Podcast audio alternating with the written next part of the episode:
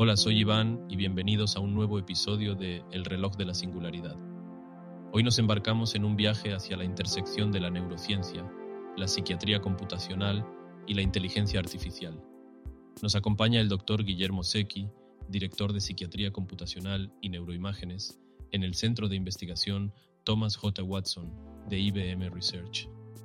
El doctor Secchi es un líder destacado en el uso de enfoques de lingüística computacional para cuantificar condiciones psiquiátricas. Exploraremos cómo la IA está transformando nuestra comprensión de la salud mental y cómo estamos avanzando hacia un futuro definido por la convergencia de la tecnología y la humanidad.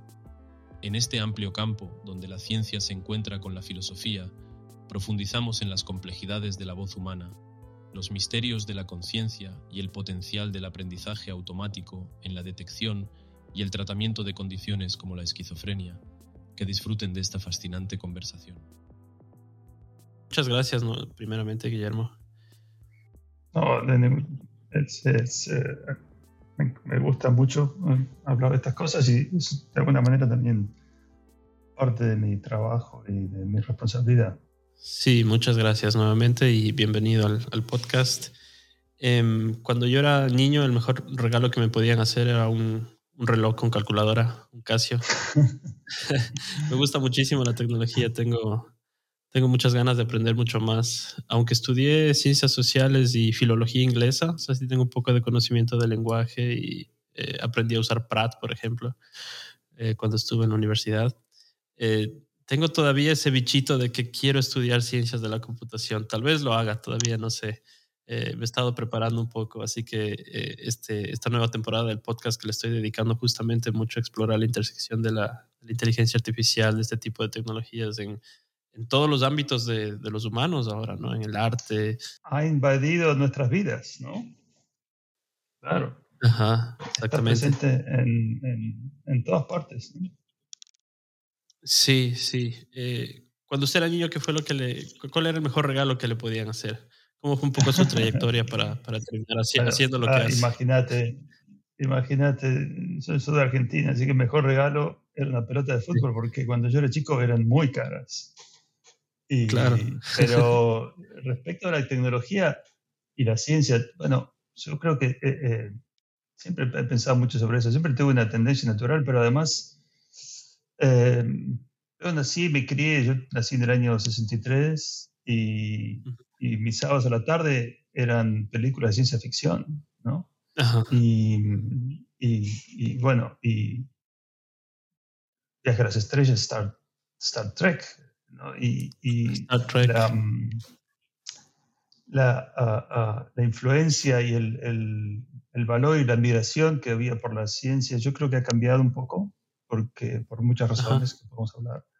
Pero en ese momento era, era muy importante, ¿no? O sea, eh, Einstein fue una de las figuras más icónicas del siglo XX, ¿no? Y yo creo que eso naturalmente me atrajo a la ciencia, sí. Las películas de ciencia ficción. ¿Algún libro en especial?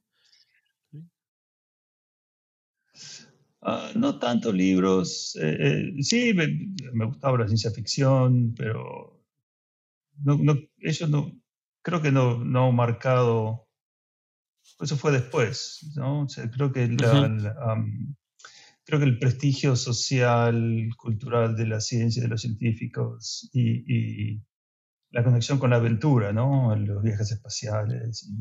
Y, eso fue muy influenciado por, por, yo creo que por las, básicamente las películas y, la televisión, más que por los libros en sí. Ahora, hay, hay como creo que todavía hay esa creencia de que conocemos muy poco del cerebro humano. ¿Qué, qué, qué hay de verdad detrás? ¿O es solo un mito y, sabemos ya muchísimo tal vez sobre cómo funciona el, el cerebro? Ah, eso es, es, una buena pregunta porque la respuesta es, eh, es cuántica. Es una superposición de sabemos mucho y sabemos muy poco. Pero esto es cierto, bueno, esto es, cierto también en, en en cosmología, por ejemplo, ¿no? Estamos pensando que el 95% de, de, la materia es materia oscura que realmente no sabemos si está o no está y estamos debatiendo si existe. Pero específicamente respecto al cerebro, claro, sabemos muchísimo, pero es una estructura tan compleja. Hay 100 mil millones de neuronas, cada una tiene 5.000 a 10.000 conexiones.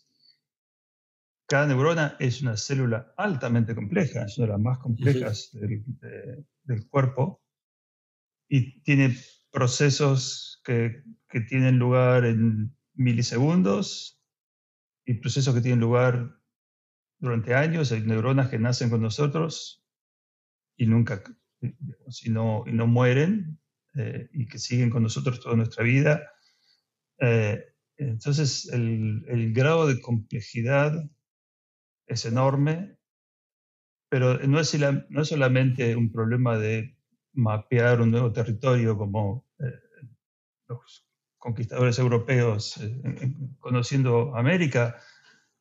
Creo que además tenemos problemas conceptuales, tenemos limitaciones conceptuales muy grandes eh, eh, no tenemos matemática para describir algo de semejante complejidad, pero además, tratándose del cerebro y de, la mente y del comportamiento humano, hay un montón de bagaje ideológico, político, filosófico, religioso que eh, nos, nos este, enseguecen un poco.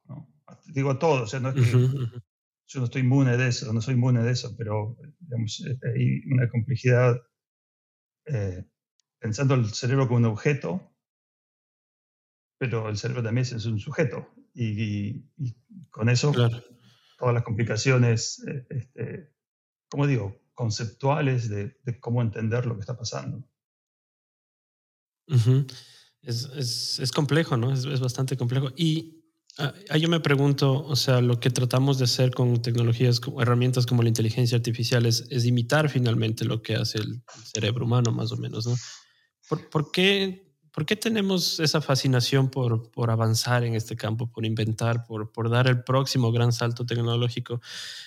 ¿Qué vimos en las máquinas, en las computadoras nosotros para, para quererlas convertir en, en human-like, digamos? ¿no? Yo siempre me he preguntado por, qué siempre estamos, eh, o sea, es, es, parte de nuestra evolución ir hacia eso, hacia más, porque pudimos haber parado tal vez en el teléfono y de ahí ya no avancemos más, ¿no? Entonces es, una de las preguntas que me hago siempre. Podemos, esto podemos hablar durante horas y días. sí. Eh, creo que hay, hay muchas respuestas. Una es esa que dijiste, que, en la que yo creo firmemente, es que esto lo estamos haciendo desde el momento que nos bajamos de los árboles, nos metimos en una cueva y le sacamos eh, el cuero a un búfalo y nos pusimos como abrigo. desde el día cero de la humanidad estamos utilizando, estamos eh, cambiando el medio ambiente, estamos incorporando cosas del medio ambiente a nuestro sistema ecológico. Yo esto lo llamo exofisiología. ¿no? Hoy, digamos, el extremo de esto es que hoy yo tengo un amigo que tiene una bomba de insulina que está conectada a su teléfono celular y que, eh, digamos, su fisiología es externa, pero al mismo tiempo está, está conectado con, con Internet, ¿no? Entonces, claro. Eh, en ese sentido, eh, esto es la consecuencia natural de nuestro impulso de, de dominar para bien y para mal el medio ambiente. ¿no? Y, de vuelta usando la metáfora del fútbol, si yo juego de arquero, si yo tuviera un tercer brazo, seguro que lo utilizaría para jugar. Eh, ese es un impulso, ¿no? pero creo que, digamos, eso es tal vez lo más básico. ¿no? Eh, pero al mismo tiempo hay una fascinación adicional, que no es la misma fascinación que tenemos con, con las heladeras o con los autos.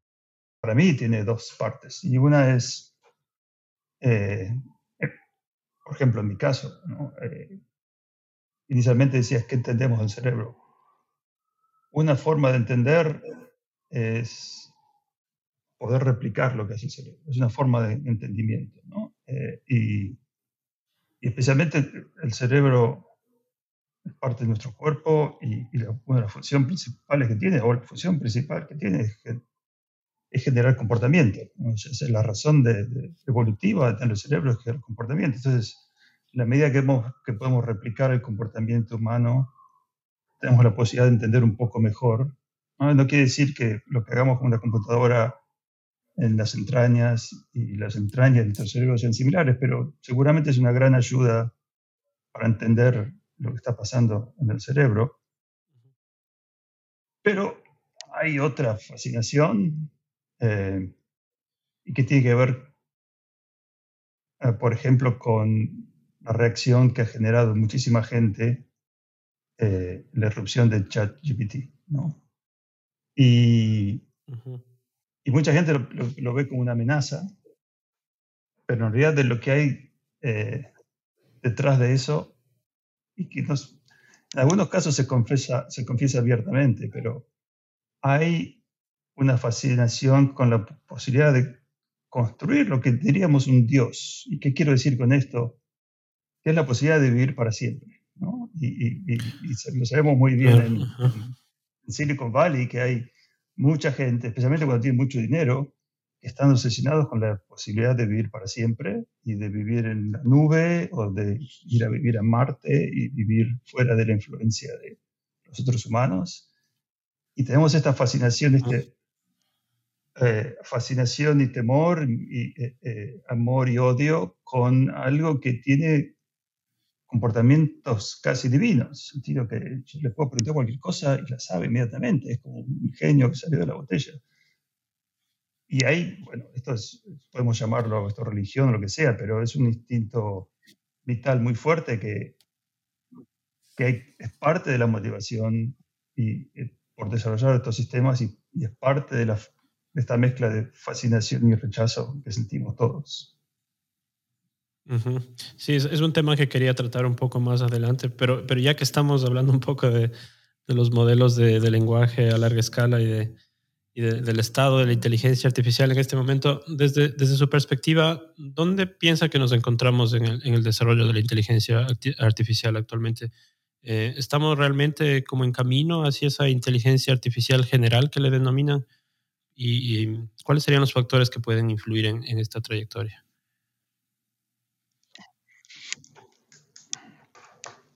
Eh, bueno, ChatGPT eh, es, es, una forma de inteligencia artificial en general, ¿no? en, algún sentido ya estamos ahí porque eh, puede completar una enorme cantidad de tareas distintas, uh, visibles entre sí realmente, sin necesariamente tener que aprender de nuevo, tal vez algunas cosas, pero eh, puedes jugar al ajedrez, al Go, eh, puedes tener una discusión sobre Aristóteles. Eh, em, em, estamos, muy, estamos muy cerca y, esto es solamente el principio, todavía no sabemos con este tipo de, de metodología cuán lejos se puede ir. Por supuesto que lo que nosotros llamamos inteligencia es distinto, porque ChatGPT no tiene, no tiene un cuerpo, no tiene una forma de interactuar con el medio ambiente y con los seres humanos que no sea a través de esta pantalla.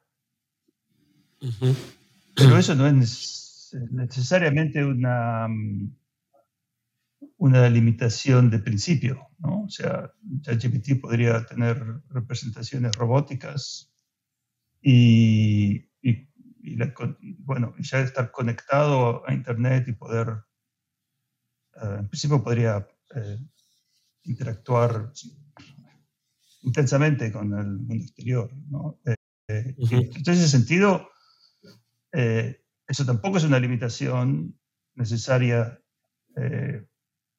para que un sistema computacional tenga inteligencia. Una limitación tal vez un poco más fundamentales que, eh, como bien lo sabemos, eh, incluso experimentalmente, pero es casi una verdad de perogrullo. Eh, razonamiento, razón y emoción no se pueden separar, ¿no? O sea, incluso, digamos, si estoy haciendo matemática pura, hay una motivación este, detrás de eso, si no, no lo haría. Hay, intención, motivación y, todo aquello que no es razón pura es inseparable de la razón pura y de la, razón técnica. Eh, y parte de esa motivación, bien, digamos, de alguna manera se la hemos inculcado a estos modelos como ChatGPT, ¿no? Hay, hay, básicamente lo que se llama una, bueno, un motor ChatGPT que lo fuerza a ir para adelante. Pero en, nuestro caso, ese motor tiene muchísimo que ver con nuestras funciones biológicas básicas, ¿no? O sea, tenemos un motor que nos impulsa adelante, que tiene que ver con la necesidad de crecer, de alimentarnos, de procrearnos, eh, de defender lo nuestro y demás, que se inmiscuye en cualquier cosa que hacemos, ¿no? Incluso en esta conversación que estamos teniendo, ¿por qué tenemos vos y yo esta conversación? Porque tenemos un motor que tiene de última un fundamento biológico básico, que es la necesidad de, la vida de, recrearse a sí misma.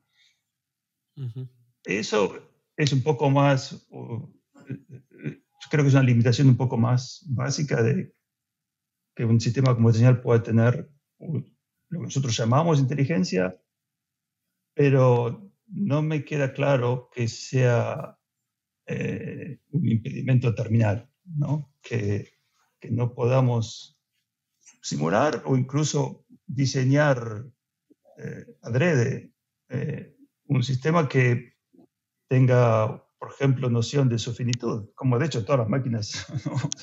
la máquina tiene una duración de 4 o 5 años como mucho, y en ese sentido serán mucho más parecidas a nosotros, y eso se reflejará en su inteligencia. Eh, entonces, respuesta larga respecto a tu pregunta, pero eh, de alguna manera estamos muy cerca, o sea, podemos llamar ChatGPT y estos modelos similares, inteligencia artificial generalizada. De ahí que, autónoma, de cierto modo. Autónoma, eh, eh, en cierto modo, por supuesto que hay miles de ingenieros que están ¿no? constantemente ¿no? en, una especie de, colmena, digamos, es estoy pensando de vuelta, viaje a las estrellas en el Borg, ¿no? Es, eh, ChatGPT es una especie de la reina y los ingenieros son los drones, aunque no me escuchen los ingenieros, no les va a gustar mucho, pero... Em, y, de última, no, no van a dejar de ser híbridos con los humanos. ¿no? Por eso, de, alguna manera quiero decir esto por, por esto mismo, porque em, ni ChatGPT ni ninguno de los otros sistemas que conocemos al momento son independientes de nosotros, son, eh, son realmente extensiones y de hecho no hacen nada que nosotros no hayamos hecho, porque ChatGPT aprendió de cinco mil años de cultura. Todo el input. Está, muy digitalizada, ¿no? O sea, no está aprendiendo. Todo el conocimiento humano, básicamente, ¿no? E, exactamente, exactamente. Está de alguna manera tomando todo eso y haciéndolo más sistemático de una manera y más rápido, pero en algún sentido, no sé, es, una especie de enciclopedia este, en esteroides, ¿no? Sí, sí, sí. Eh, yo, había escuchado en algunas entrevistas a Sam Altman que decía que el, momento en que, que, pueda crear ciencia, hacer ciencia por sí mismo, para él ese sería el momento que alcanzaríamos esa inteligencia artificial general. Creo que hay que poner ya nuevas definiciones además para toda esta terminología. ¿no? Eh, pero ya está pero, Y además es curioso porque justo empezó... ¿Sí? ¿En qué sentido? Ah, no, perdón, que hay, hay una especie de, de, retraso por eso. Lo que quería decir es que ya está haciendo ciencia. Ah. Pero digo, lo, que, lo que quería decir en, eh, hace unos segundos es que realmente no hace nada por sí solo. En ese sentido ya está haciendo ciencia. ¿Sí? yo, todos mis colegas están usando ChatGPT. Yo estoy usando ChatGPT, por ejemplo, para generar interpretaciones alternativas. O si tengo algo que es puramente interpretativo, yo puedo proponer mi interpretación, le pido a ChatGPT que me dé una interpretación y es algo muy útil. Eh, está extrayendo cosas que yo no solamente lo tengo este, en mis manos. Esto será una, una, pregunta que tenía Guillermo, ¿qué, ¿qué, ha cambiado, si se podría decir así un poco para ti desde, desde esta llegada de estos modelos de lenguaje eh, ¿qué, o qué relación tiene con, con, tus líneas de trabajo, la psiquiatría computacional, por ejemplo? Eh, sí, bueno, es, una buena pregunta. Eh, yo y, digamos, mis colegas con los que trabajo más directamente. Hemos venido usando modelos de lenguaje por bastante tiempo em, para caracterizar el discurso de las personas que tienen eh, problemas mentales o un tipo de enfermedad crónica que afecta su estado de ánimo y sus capacidades cognitivas. Eh, de alguna manera usando eso como un, eh, este, una referencia para un, ejemplo sabemos que una persona que está deprimida va a decir ciertas cosas y nosotros podemos construir esas cosas que esperamos y después mirar cuando hablan si están diciendo cosas que se parecen, ¿no? Em, pero lo que ha cambiado con la irrupción de estos modelos de lenguaje generativos es que, como decíamos, antes está afectando todo lo que hacemos, de lo más básico, que es gente, yo trabajo mucho, con, por ejemplo, con psiquiatras que apenas se pueden programar, pero ahora con ChatGPT pueden programar porque ChatGPT los, los ayuda a, encontrar el código, escribir el código. Eso ha sido un cambio muy dramático. Y respecto a, digamos, ese sería el, en, un, en, un, lado del espectro. En otro lado del espectro, lo que ha cambiado es que ha creado una, una nueva conciencia que, porque es un fenómeno que nadie puede ignorar. Entonces, te voy a dar un ejemplo muy simple. Eh, nosotros con un grupo de, colegas estábamos armando una especie de ChatGPT muy simple, limitado, eh, pero es el mismo principio de ChatGPT, que es tomar estos modelos estáticos de lenguaje y ponerlos en una máquina que, va para adelante, que puede sostener una conversación y demás. ¿Para qué estamos haciendo eso? Para eh, modelar sesiones de terapia ¿sí? Eh, de psicoterapia, por ejemplo, con el objetivo de crear un sistema que pueda ser una especie de, copiloto de un terapista, ¿no? que ayude a integrar información. Ellos normalmente toman notas, pero seguirán, seguirán tomando notas, pero con estos modelos podemos hacer algo mucho más sofisticado y tal vez proveer este, eh, recomendaciones durante sesiones, pero ciertamente analizar, este, después de las sesiones, analizar todas las sesiones.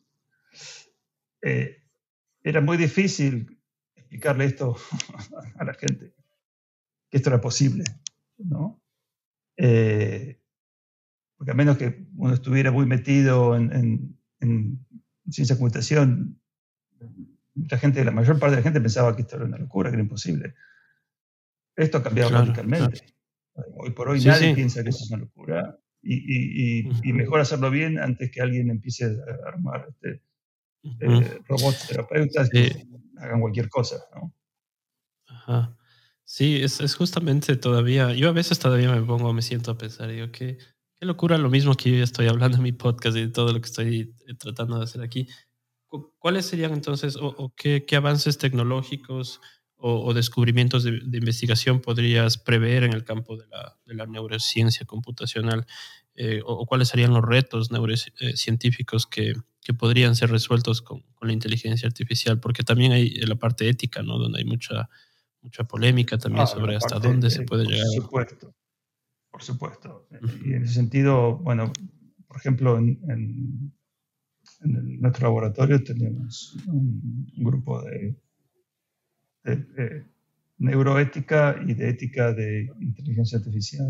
Y, de hecho, este, lo dirige alguien que trabajó conmigo mucho tiempo eh, y de quien fui su, este, co-supervisor en su tesis. Esto es, algo, es, un, es un punto que es muy importante para nosotros porque justamente las posibilidades de, de hacer las cosas mal son muy grandes. Al mismo tiempo, sabemos que eh, si nosotros no lo hacemos, alguien más lo va a hacer. Entonces es mejor que lo hagamos nosotros y de, la mejor forma posible.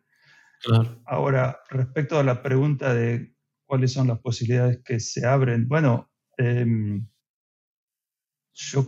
Curar enfermedades, Alzheimer, Parkinson.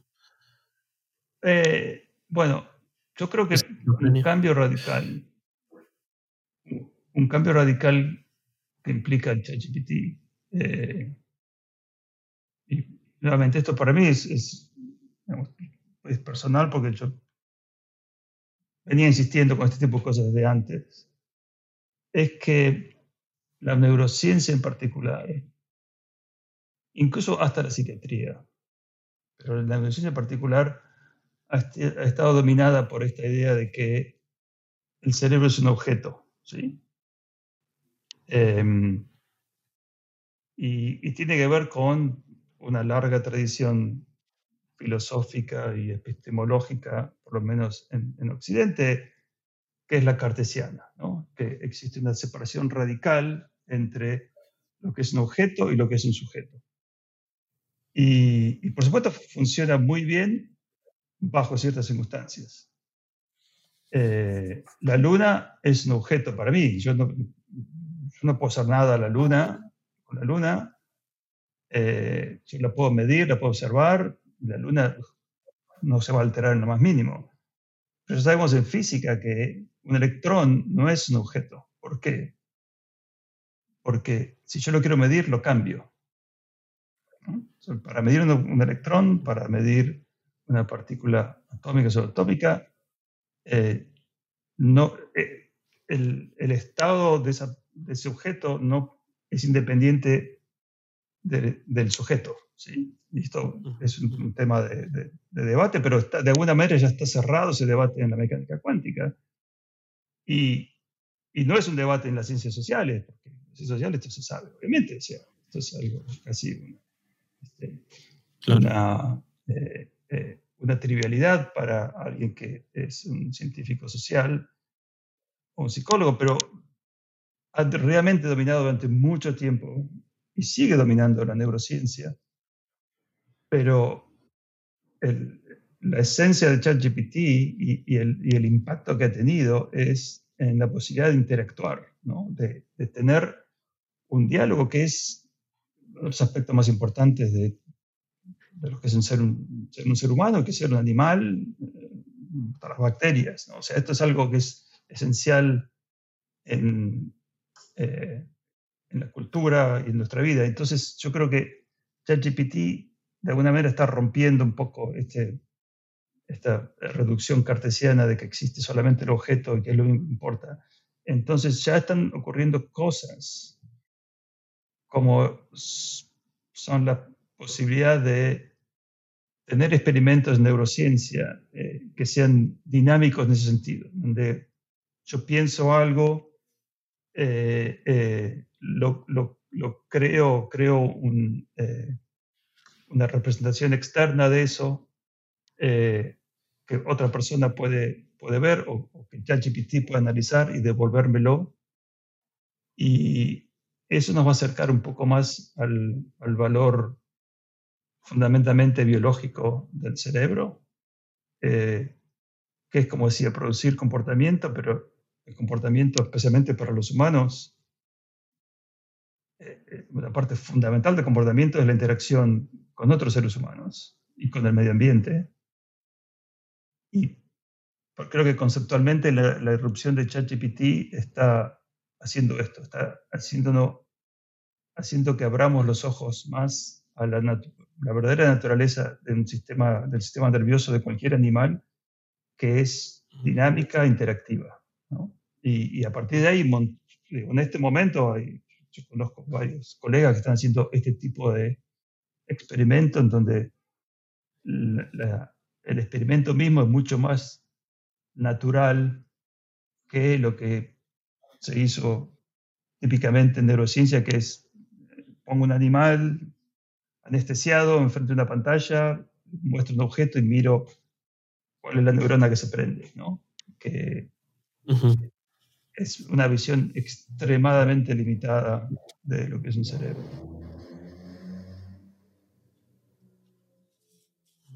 Sí, justamente eso, eso es, es, una parte que eh, estuve leyendo algunos artículos y eh, claro, eso es un poco complicado para mí entender todo lo que estaba dentro del artículo. Entonces, sí tengo algunas preguntas también un poco específicas sobre terminología. Por ejemplo, em, eh, en el tema de la esquizofrenia, eh, ¿qué papel juega la, neuroimagen, la imagen cerebral y la resonancia magnética funcional, fMRI, en, en, este campo de la psiquiatría computacional? ¿Qué exactamente es eso? Em, hay, este artículo justamente de la esquizofrenia eh, donde se discuten estudios con pacientes esquizofrénicos. ¿Qué, ¿Qué, se puede concluir de estos estudios?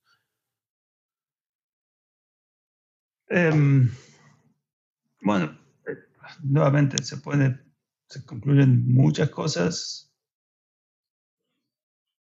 que no son enteramente accionables. O sea, sabemos que existe un un sustrato eh, neuronal que representa en alguna medida la esquizofrenia. La esquizofrenia también es un espectro, ¿no? como, como sabemos cuando empezamos a estudiar cualquier enfermedad, como el cáncer, rápidamente vemos que son parte de un espectro, que no hay un cáncer, no hay necesariamente una esquizofrenia, pero hay cosas en común que nos ayudan a entender que puede haber un sustrato eh, neuronal simple de entender, digámoslo de alguna manera. Entonces sabemos que hay, eh, en algunos casos, hay eh, ciertos neurotransmisores que están presentes o no están presentes.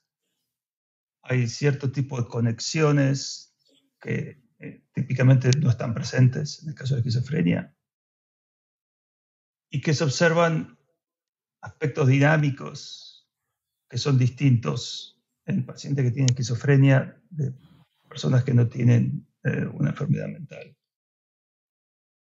Pero sigue siendo extremadamente difícil conectar todo eso en un marco teórico homogéneo que además nos permita desarrollar algún tipo de intervención positiva, ¿no? como eh, en términos de diagnóstico, eh, como lo único que necesitamos es encontrar alguna señal que sea distinta en un paciente con esquizofrenia respecto de otros pacientes y respecto de, personas sin eh, enfermedades.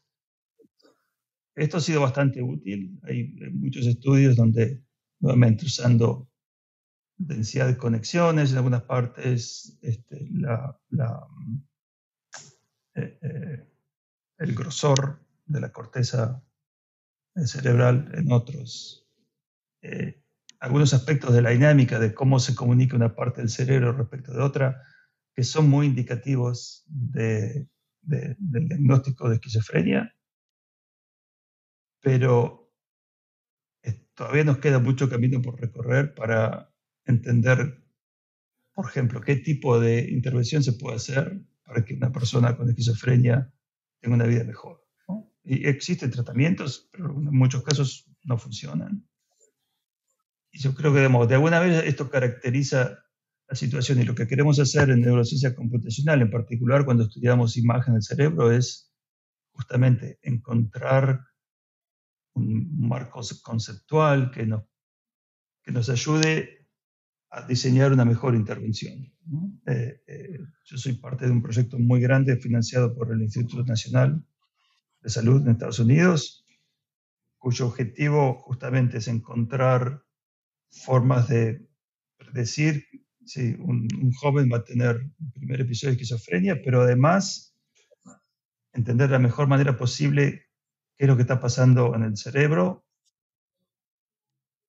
no no independientemente del contexto de la persona, ¿no? Como todo eso junto lleva a un episodio de esquizofrenia, pero qué tipo de intervenciones son posibles y, no necesariamente una, droga o algún tipo de intervención este, eléctrica, sino incluso también intervenciones sociales. Eh, y nuevamente, tenemos mucho conocimiento parcial, pero nos falta eh, una integración para poder no solamente diagnosticar, sino también prevenir y, curar o, eh, mejorar la calidad de vida de una persona que tiene esquizofrenia o cualquier otra enfermedad. Sí, hay, hay, una parte que también me parece muy, muy interesante, es el, y del trabajo que ha hecho sobre cómo podemos ah, analizar el lenguaje, el habla, los patrones de cómo hablamos para, para, diagnosticar justamente condiciones de salud. Eso me pareció muy, muy, muy interesante. Hay un dicho que dice, dime, dime lo que comes y te diré quién eres.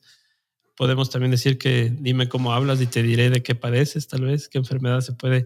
¿Cómo, cómo, cómo funciona? ¿Cómo podemos explicarnos esto de cómo nuestra voz puede revelar aspectos de nuestra salud, de nuestra salud mental inclusive, ¿no? Sí, exactamente. Parece, igual algo que, no tendría nada de relación, ¿no? Sí. Pero, bueno, para empezar, eh, ese caso, caso, posiblemente uno de los casos más claros es la esquizofrenia. La esquizofrenia, em, uno de los aspectos fundamentales de esquizofrenia es que es una distorsión de, eh, del pensamiento. se lo conoce en inglés como thought disorder, es, desorden del pensamiento. Y el pensamiento y el lenguaje no son idénticos, pero están altamente, íntimamente relacionados. al punto que el, diagnóstico, o sea, todos los trabajos que habrás visto sobre esquizofrenia, diagnóstico de esquizofrenia con resonancia magnética y con eh, electroencefalogramas y demás. Ninguno de esos se usa en la clínica hoy día.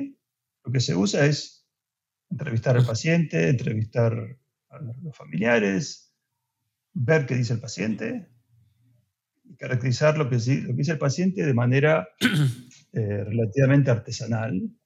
Por decir, no quiero ofender a los psiquiatras que puedan estar eh, oyendo el podcast.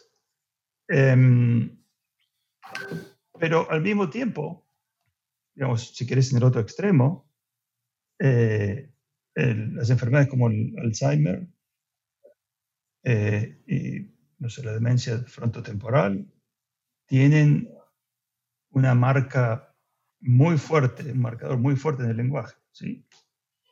La gente se olvida de cosas, tiene dudas al hablar, eh, tienen muchas veces pensamiento incoherente, porque justamente les cuesta encontrar palabras, porque se olvidan de cosas. Y en el caso de Parkinson, es incluso más básico. Una persona que tiene Parkinson no solamente, pero fundamentalmente tiene un problema de control motor. Y hay muy pocas cosas que desde el punto de vista eh, motórico, como se dice técnicamente, sean más complejas que hablar. Eh, eh, es muy complejo hablar, hay un montón de músculos, em, no hay nada, no sé, pensando a alguien que toca el piano, puede ser, pero no solamente eso, sino la demanda computacional, por decirlo de alguna manera, del lenguaje es enorme. ¿sí? Para nosotros es algo muy natural porque la evolución ha hecho que dediquemos una enorme cantidad de recursos. Pero fíjate que, digo, eh, tomás un medio vaso de vino y ya tu habla cambió, porque, y no solamente en aspectos motores, porque eh, los procesos cognitivos también son alterados. Y, digamos, el, el, habla es afectado mucho antes que, por ejemplo, se afecte eh, la posibilidad de caminar. Ya, eh, cuando digo, pensando que estamos tomando un vaso de vino. Entonces, todo eso hace que una enorme cantidad de, condiciones eh, psiquiátricas, neurológicas, pero incluso algunas que ni siquiera lo son, como el, COVID, eh, tengan un efecto en el habla. ¿sí? Y, y, digamos, parte de lo que hemos hecho con, con mis colegas es entender cómo un psiquiatra, por ejemplo, trata de diagnosticar a una persona con esquizofrenia, eh, pensando en esto, desorden del pensamiento, incoherencia, eh, pobreza del lenguaje, y, lo que hicimos es tratar de capturar eso que es, eh,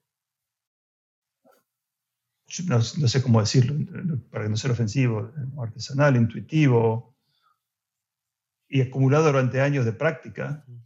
Tradicional.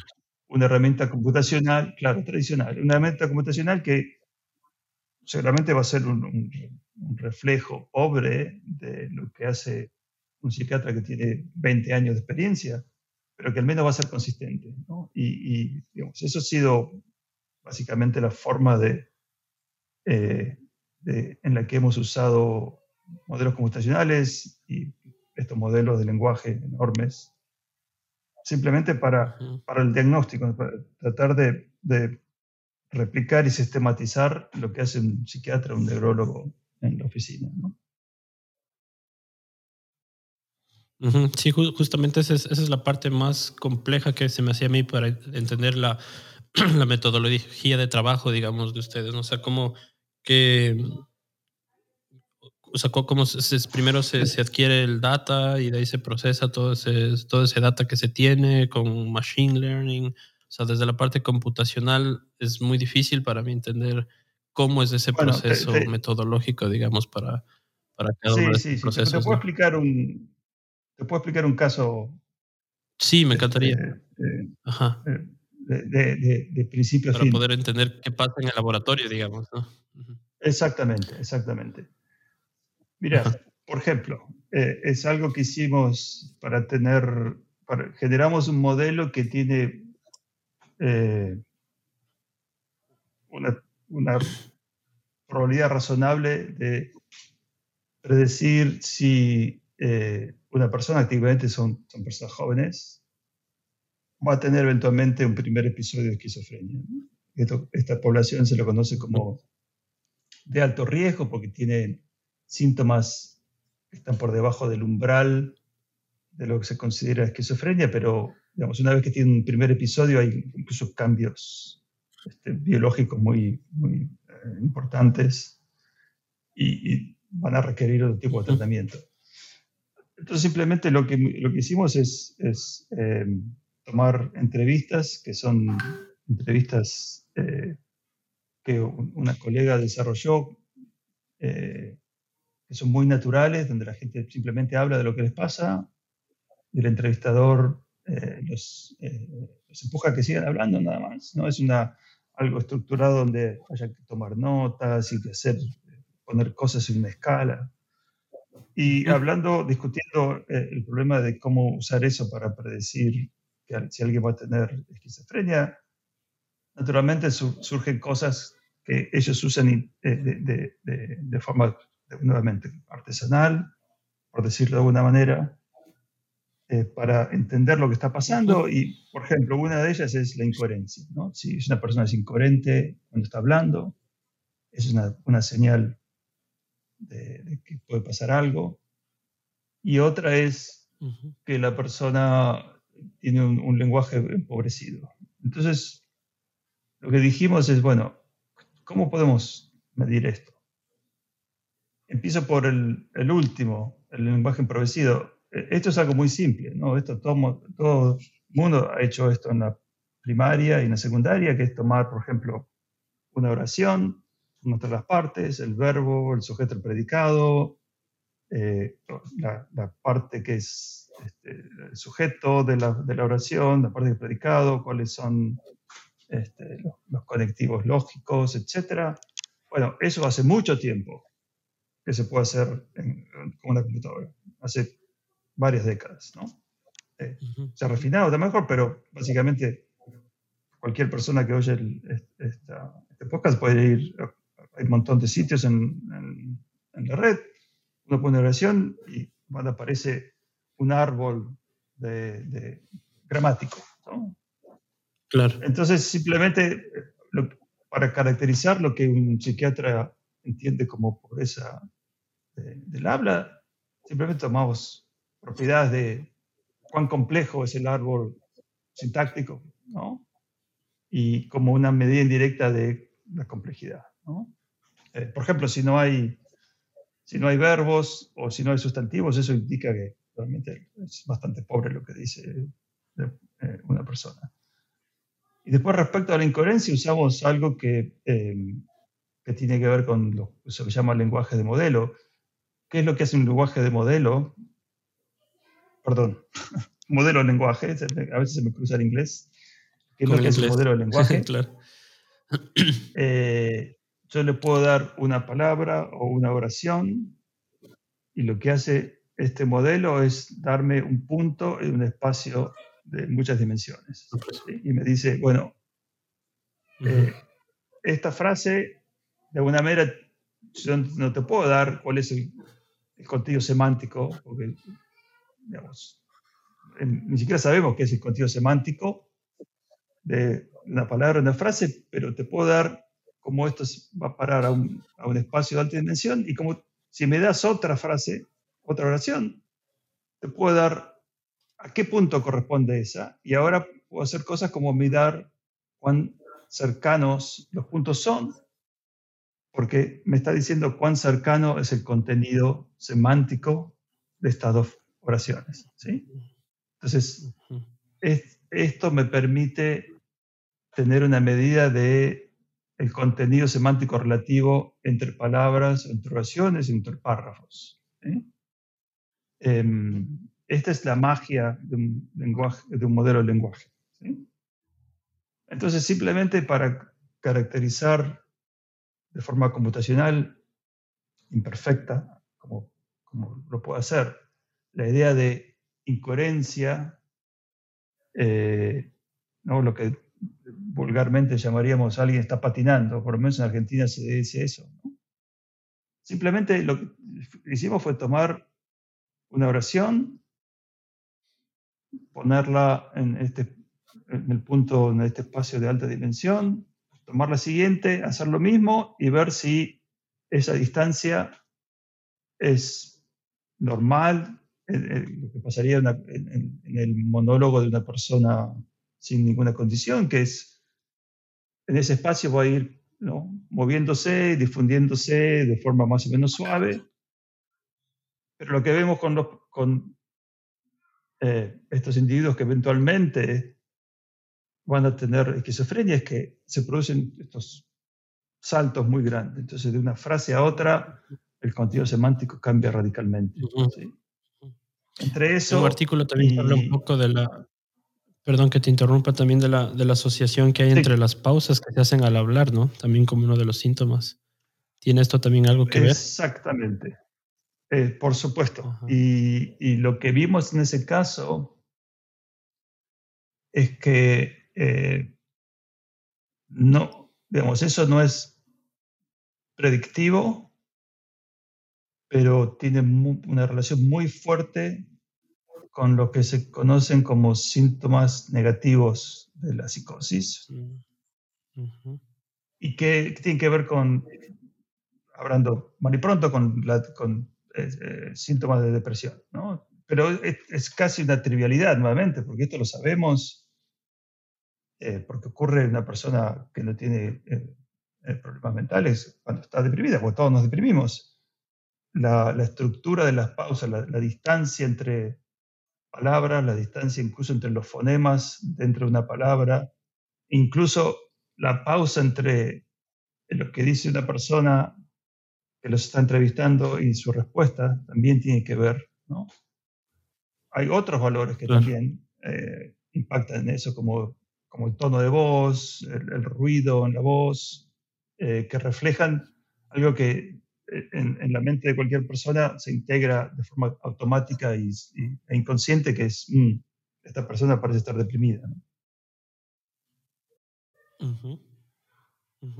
Hay, una, hay una palabra que sí quisiera, si me puedes dar una definición. ¿Qué son los modelos gráficos dispersos y qué es el brain imaging? ¿Cómo puedo entender esto en ese contexto? El, brain imaging es simplemente eh, eh, una, digamos, hay muchas formas, no, no muchas, hay varias formas de observar la actividad del cerebro. Entonces, como decías vos, la resonancia magnética funcional, el fMRI en inglés, es algo que te permite tener eh, este, una, una, foto del cerebro em, con una resolución relativamente baja. Eh, existe lo que se llama como un, es un, cubo de resolución que solamente tiene entre 1 y 2 milímetros por lado, dentro del cual hay millones de neuronas y una resolución temporal también relativamente baja, un segundo, medio segundo, donde pasan un montón de cosas en el cerebro, pero esto te permite tener una foto una vez cada segundo o cada dos segundos de una actividad, este, si quieres, gruesa de lo que está pasando en el cerebro.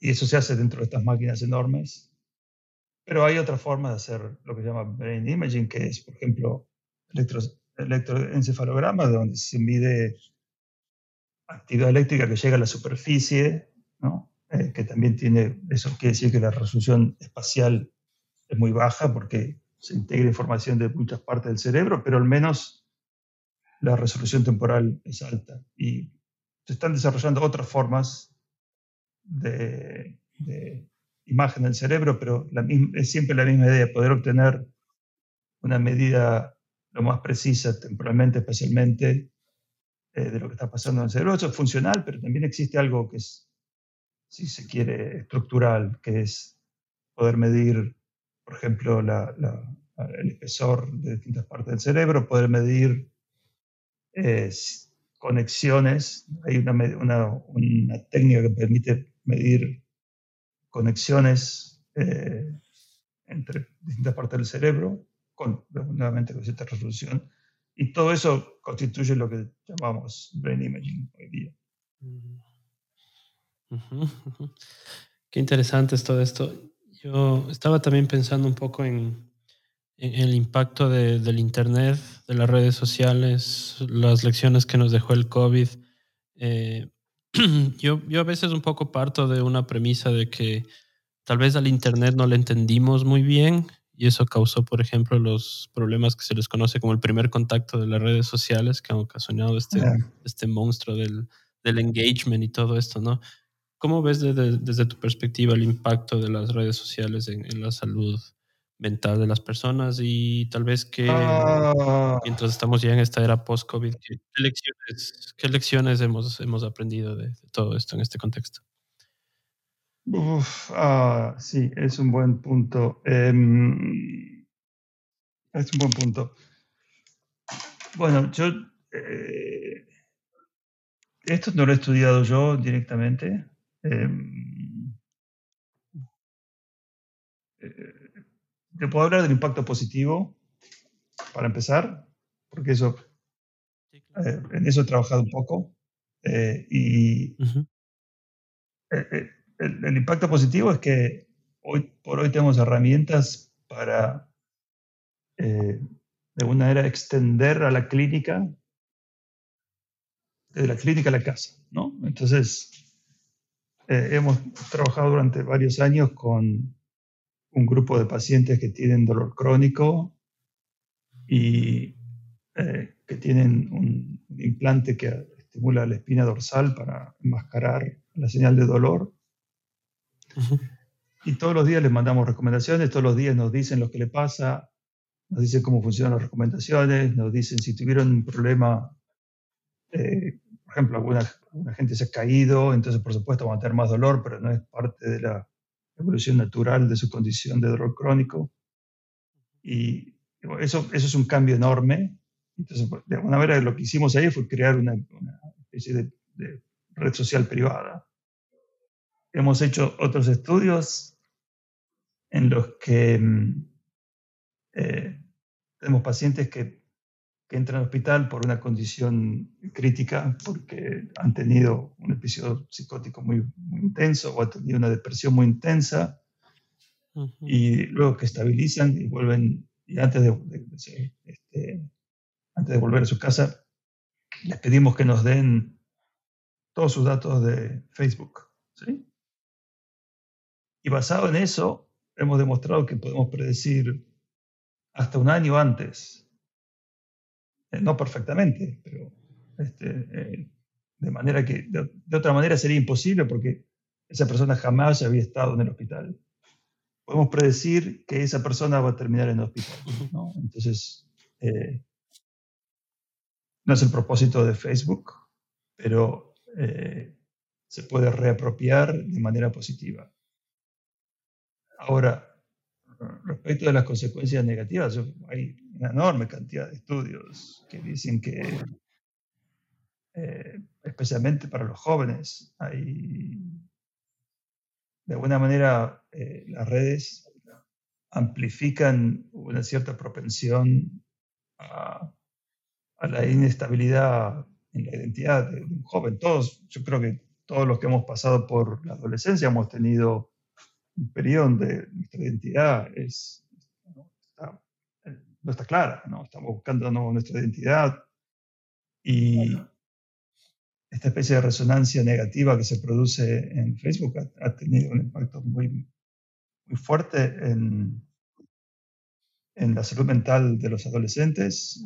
Las chicas parecen ser muy vulnerables porque naturalmente eh, eh, para ellas es muy importante su imagen y detrás del, del, de la computadora eh, es muy fácil decir cosas sobre los demás con impunidad y, bueno, nuevamente no es algo que ya yo he hecho directamente, pero hay una gran cantidad de estudios que muestran esto, ¿no? que es, es muy malo el efecto que ha tenido en la juventud porque estaba diseñado de alguna manera para amplificar emociones, ¿no? Y normalmente es fácil amplificar emociones negativas. Sí, yo creo que en ese campo estamos, vamos a estar al frente de muchísimos retos porque con la inteligencia artificial estamos pasando de la curación de contenido a la creación de contenido sintético, entonces se abren igual eh, campos mucho más eh, importantes que pueden esa es una parte de la inteligencia artificial que a mí me preocupa un poco, ¿sabes? Que no, tal vez la afectación que se llega a hacer, porque las nuevas generaciones, ellos no tuvieron tal vez quien tuvo a una generación antes de ellos para poder testear y cometer errores y hacer todas las pruebas, ¿no? Básicamente ellos son dueños de este espacio, ¿no? Y creo que también he visto algunos estudios que la generación Z para adelante son donde más, eh, donde tienen esta visión un poquito más nihilista también, ¿no? Hay más problemas de presión y todas estas cosas. ¿no? exactamente, exactamente. Bueno, esto es, si has estudiado ciencias sociales, es bien sabido que, que la introducción de, de tecnologías nuevas siempre, siempre, sistemáticamente conlleva eh, cambios culturales enormes, revoluciones, ¿no? Eh, o sea, sí, sí, yo lo veo desde esa perspectiva justamente. Eh, Claro, la palabra escrita introdujo un cambio radical en, la cultura, por lo menos en, en digamos, de, Occidente, incluyendo Medio Oriente, eh, eh, y, bueno, posibilitó, entre otras cosas, la expansión de, las religiones, ¿no? la expansión del, monoteísmo, eh, la introducción de la imprenta, bueno, por ejemplo, eh, terminó en, eh, la, eh, en el cisma de la iglesia, ¿no? O sea, el hecho de que cualquier persona puede tener su propia Biblia eh, hizo que la autoridad de, la iglesia centrada en, Roma fuera socavada. La radio trajo, estuvo de la mano con el fascismo, ¿no? O sea, los, discursos de, de, Mussolini en la radio, digamos, el, fascismo de Mussolini no, no, puede entenderse completamente sin la radio. Sin la radio, ajá. Y, y, lo que pasa es que cada vez que introducimos una tecnología, nunca sabemos en, lo que pasa. O sea, eh, sí, sabemos que la radio era para transmitir eh, información, pero eh, lo que va a pasar en la sociedad es muy difícil de predecir, realmente muy difícil. Sí, muy difícil. Tenemos que dar sí, justamente para mí, todas las veces. Sí, para mí de momento, inclusive más allá de las regularizaciones que son necesarias, creo que la educación es muchísimo más importante ahorita que las mismas regularizaciones porque eh, va a haber tantos cambios, ¿no? Que van a, van a mover muchísimas cosas, ¿no? Justo todos estos aspectos éticos, ¿no? Vamos a necesitar de pensadores, de filósofos que nos ayuden a apagar ciertos, ciertos incendios que se puedan crear en el, en el camino, ¿no? Entonces, eh, yo a, esta serie, a esta temporada le he denominado el, el, reloj de la singularidad, esta, esta, esta, temporada del podcast, porque justamente quiero traer un poquito de eso, de, de, de, em, de, que la gente entienda un poquito más en el, en el zeitgeist en el que estamos, en el momento en el que estamos, que creo que es importante. Es muy un nuevo Internet, si queremos verlo así, también. ¿no? Sí, claro, claro. Eh, ya está pasando. Eso tengo mis hijos ya están grandes. Eh, uno está todavía en la universidad, pero está estudiando ciencias exactas, entonces esto no lo ve tanto, pero eh, amigos eh, con familia de chicos jóvenes, amigos que son profesores, dicen, todos los chicos están usando ChatGPT, todos. Hoy por hoy no tiene más sentido que una tarea sea, bueno, a ver, escribíme, hacía un artículo sobre este, el, desembarco de Colón. No tiene ningún sentido, porque ChatGPT lo va a hacer mucho mejor y está al alcance de todos, ¿no? Em, es, lo mismo que yo estaba en la escuela antes de que se hicieran populares calculadores. Yo tenía que hacer las cuentas con una tabla de logaritmo. ¿Qué sentido tiene eso? ¿no? Eh, eh, el problema que veo yo es que las instituciones tienen una inercia grande, pero la tecnología cambia a una velocidad enorme y, no hay ninguna institución que pueda mantenerse al tanto, ¿no? O sea, eh, eh, ¿cuánto tiempo va a, tardar en Estados Unidos, por lo menos, que lo que veo yo, es eh, cuánto se va a tardar en actualizar el currículum empezando hoy, para el momento que eso termine, la tecnología ya va a estar en otra parte. Vamos a estar en otra parte, sí. Es, es, complicado, ¿no? Eh, quisiera terminar con un, con un, segmento, con un tema más que me pareció muy interesante también, es la inteligencia artificial y la percepción del dolor y la conciencia. Hay una definición de conciencia que hemos aprendido sobre la percepción del dolor a través de la inteligencia artificial y la psiquiatría computacional. Hay un artículo también donde se menciona un estudio con, monos, ¿no? a los que se suministró dosis de ketamina. Eh, quisiera saber un poco qué resultados, qué conclusiones se obtuvieron de estos experimentos. Y, y sí, justamente saber qué, qué, qué, es, qué es el dolor, qué es la conciencia. ¿Se puede definir eso de alguna manera?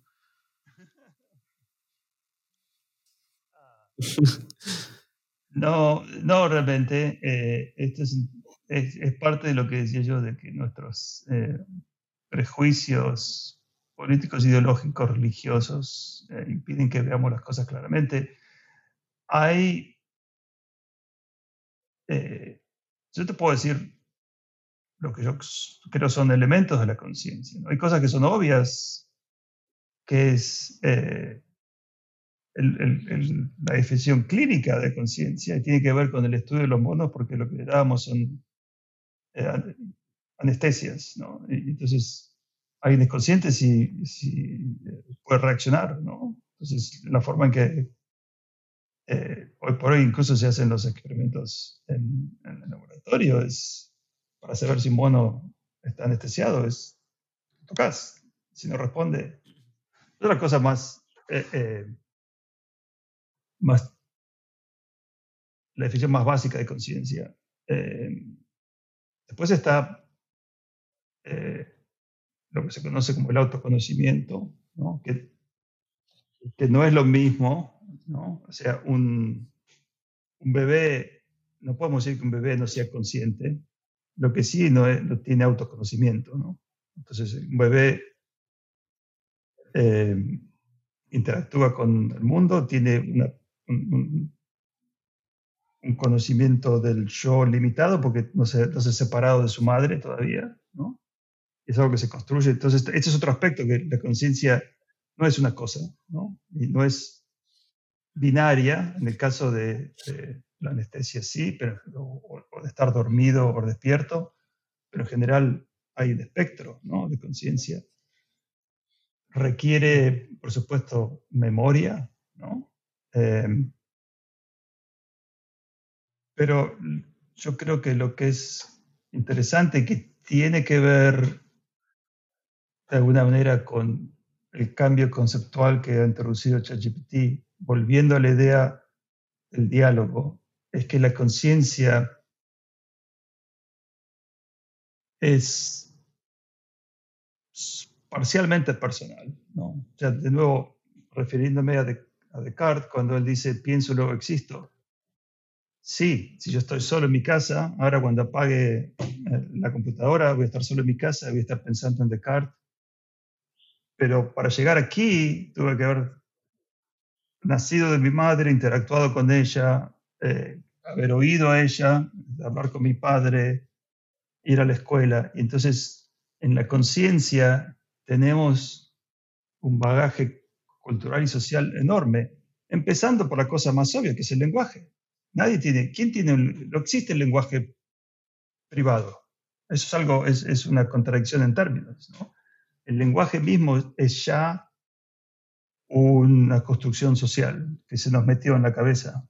entonces, creo que la relación con los avances de la tecnología justamente es que, eh, bueno, mucha gente empezó a decir, bueno, es ChatGPT, es, es, consciente o no. Bueno, no, no sé, pero hay una, una relación muy importante entre la posibilidad de comunicarse y la conciencia. ¿no? Y, y, pensando en Freud, ¿qué es lo que comunicamos a los demás?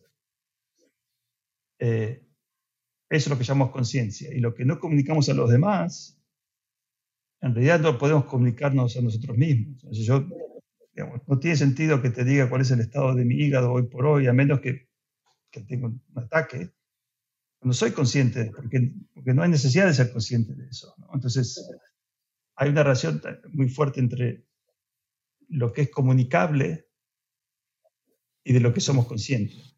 yo puedo elegir no decirte cosas, por supuesto, pero podría decirlas, pero solamente te puedo decir aquello de lo que soy consciente. Entonces, nuevamente, creo, que eh, viendo lo que está pasando con la tecnología nos, está ayudando a entender un poco mejor lo que llamamos conciencia. Y esto tiene que ver con el dolor, porque em,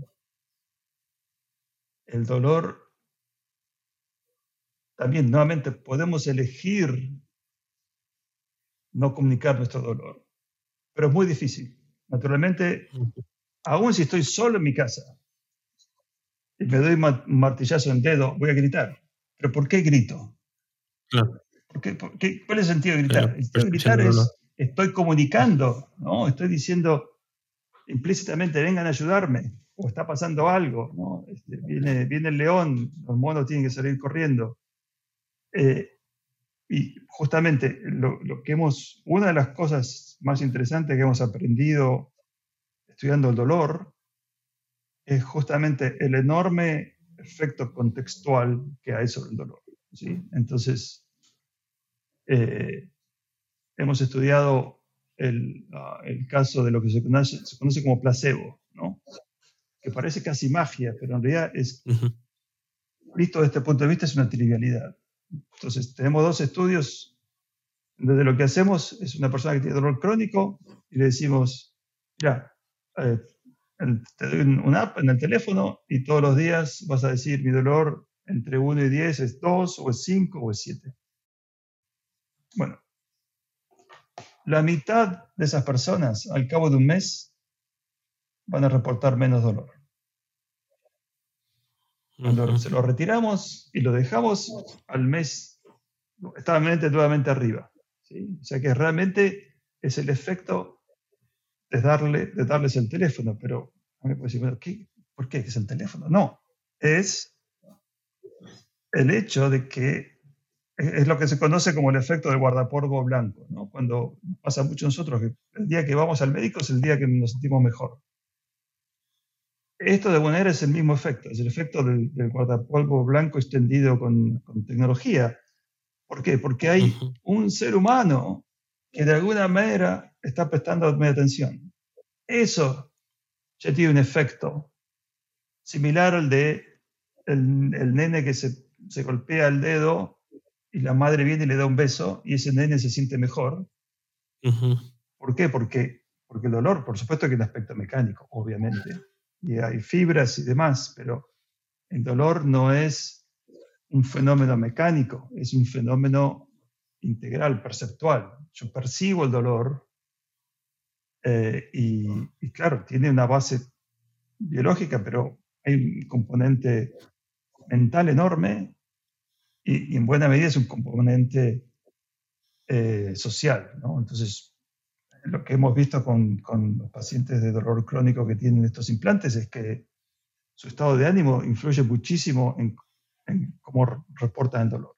Los días que ellos también nos, dicen cómo están de, humor y si vienen varios días de buen humor, su dolor empieza a bajar. Entonces, em, más allá de, la, de, del aspecto del sustrato mm, neurológico, fisiológico, es como muchas otras cosas que son importantes para los seres humanos, hay un, componente em, contextual, social, interpersonal muy grande.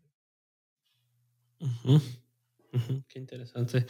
Con, todo esto en mente, creo que eh, hay algunos eh, aspectos importantes que hemos tratado en el podcast que como experto, doctor, eh, ¿Qué, consejo le podría dar a los, a los investigadores, aspirantes que quieren trabajar en, estos campos, a, los jóvenes interesados en una carrera en la, en la neurociencia, la inteligencia artificial? Em,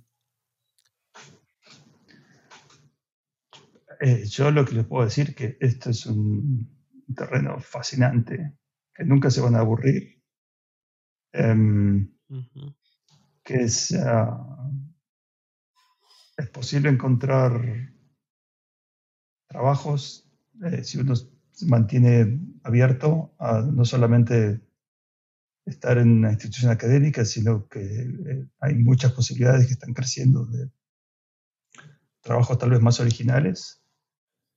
Em,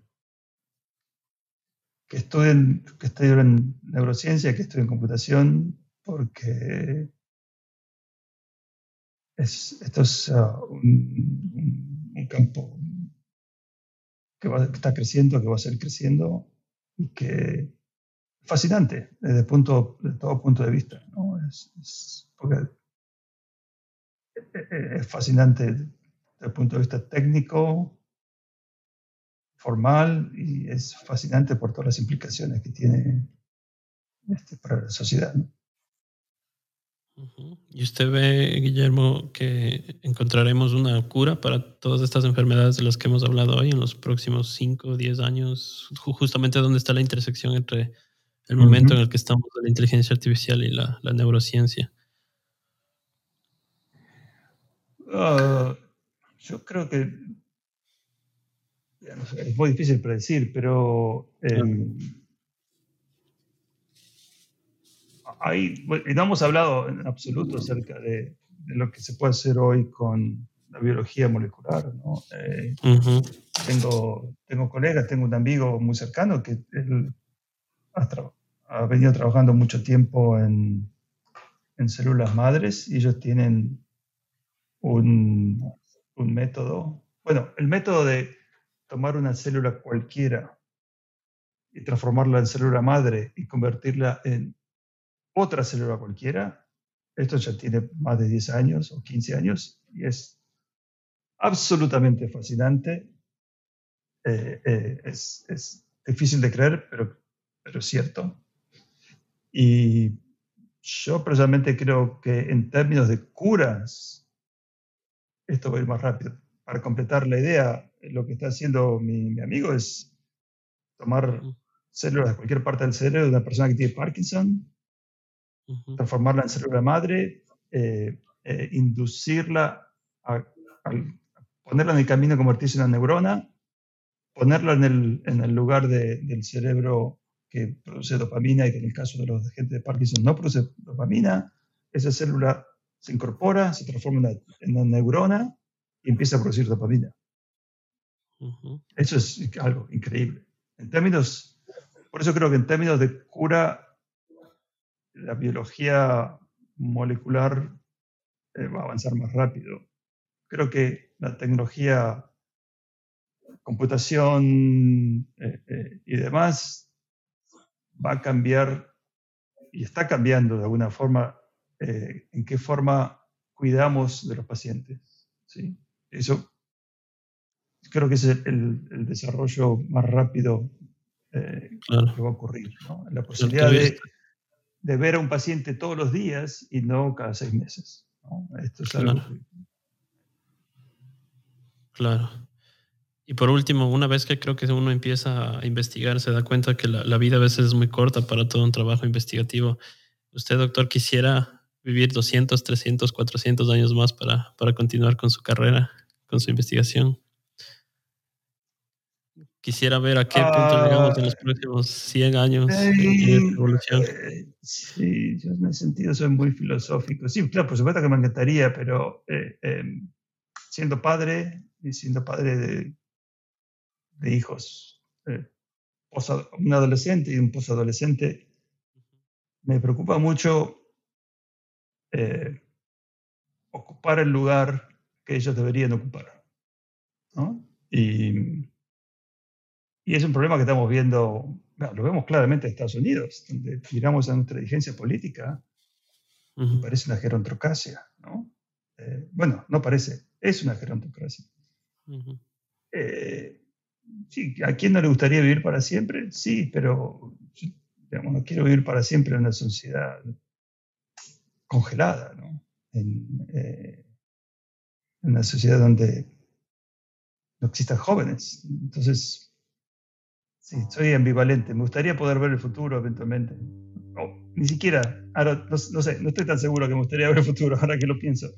Pero em, creo que tenemos que pensar seriamente en dejarle lugar a los jóvenes. Y existe la posibilidad de que podamos vivir mucho tiempo gracias a la biología molecular. Pero no me parece muy saludable. Bueno, son, son tantos temas que los que todavía tenemos que ver qué pasa, ¿no? Si todo se sigue acelerando como estamos, tal vez solo nos baste unos 20, 30 o 50 años para, para estar tal vez en, en, en, espacios donde no imaginamos todavía posiblemente, ¿no? Donde no podemos ni, ni imaginarlos, exactamente. Exactamente. Ha sido un verdadero placer hablar con usted, doctor Sechi. Le doy muchísimas las gracias nuevamente por haber aceptado mi invitación, sus, ideas, sus, todo lo que ha expuesto aquí hoy. Creo que nos, va a ayudar, me ha ayudado mucho y espero que también a todos mis oyentes. Le doy las gracias y le deseo todo lo mejor, doctor Sechi. Oh, igualmente, ha sido eh, muy interesante tener esta discusión. Muchas gracias. Estaremos en contacto. Adiós.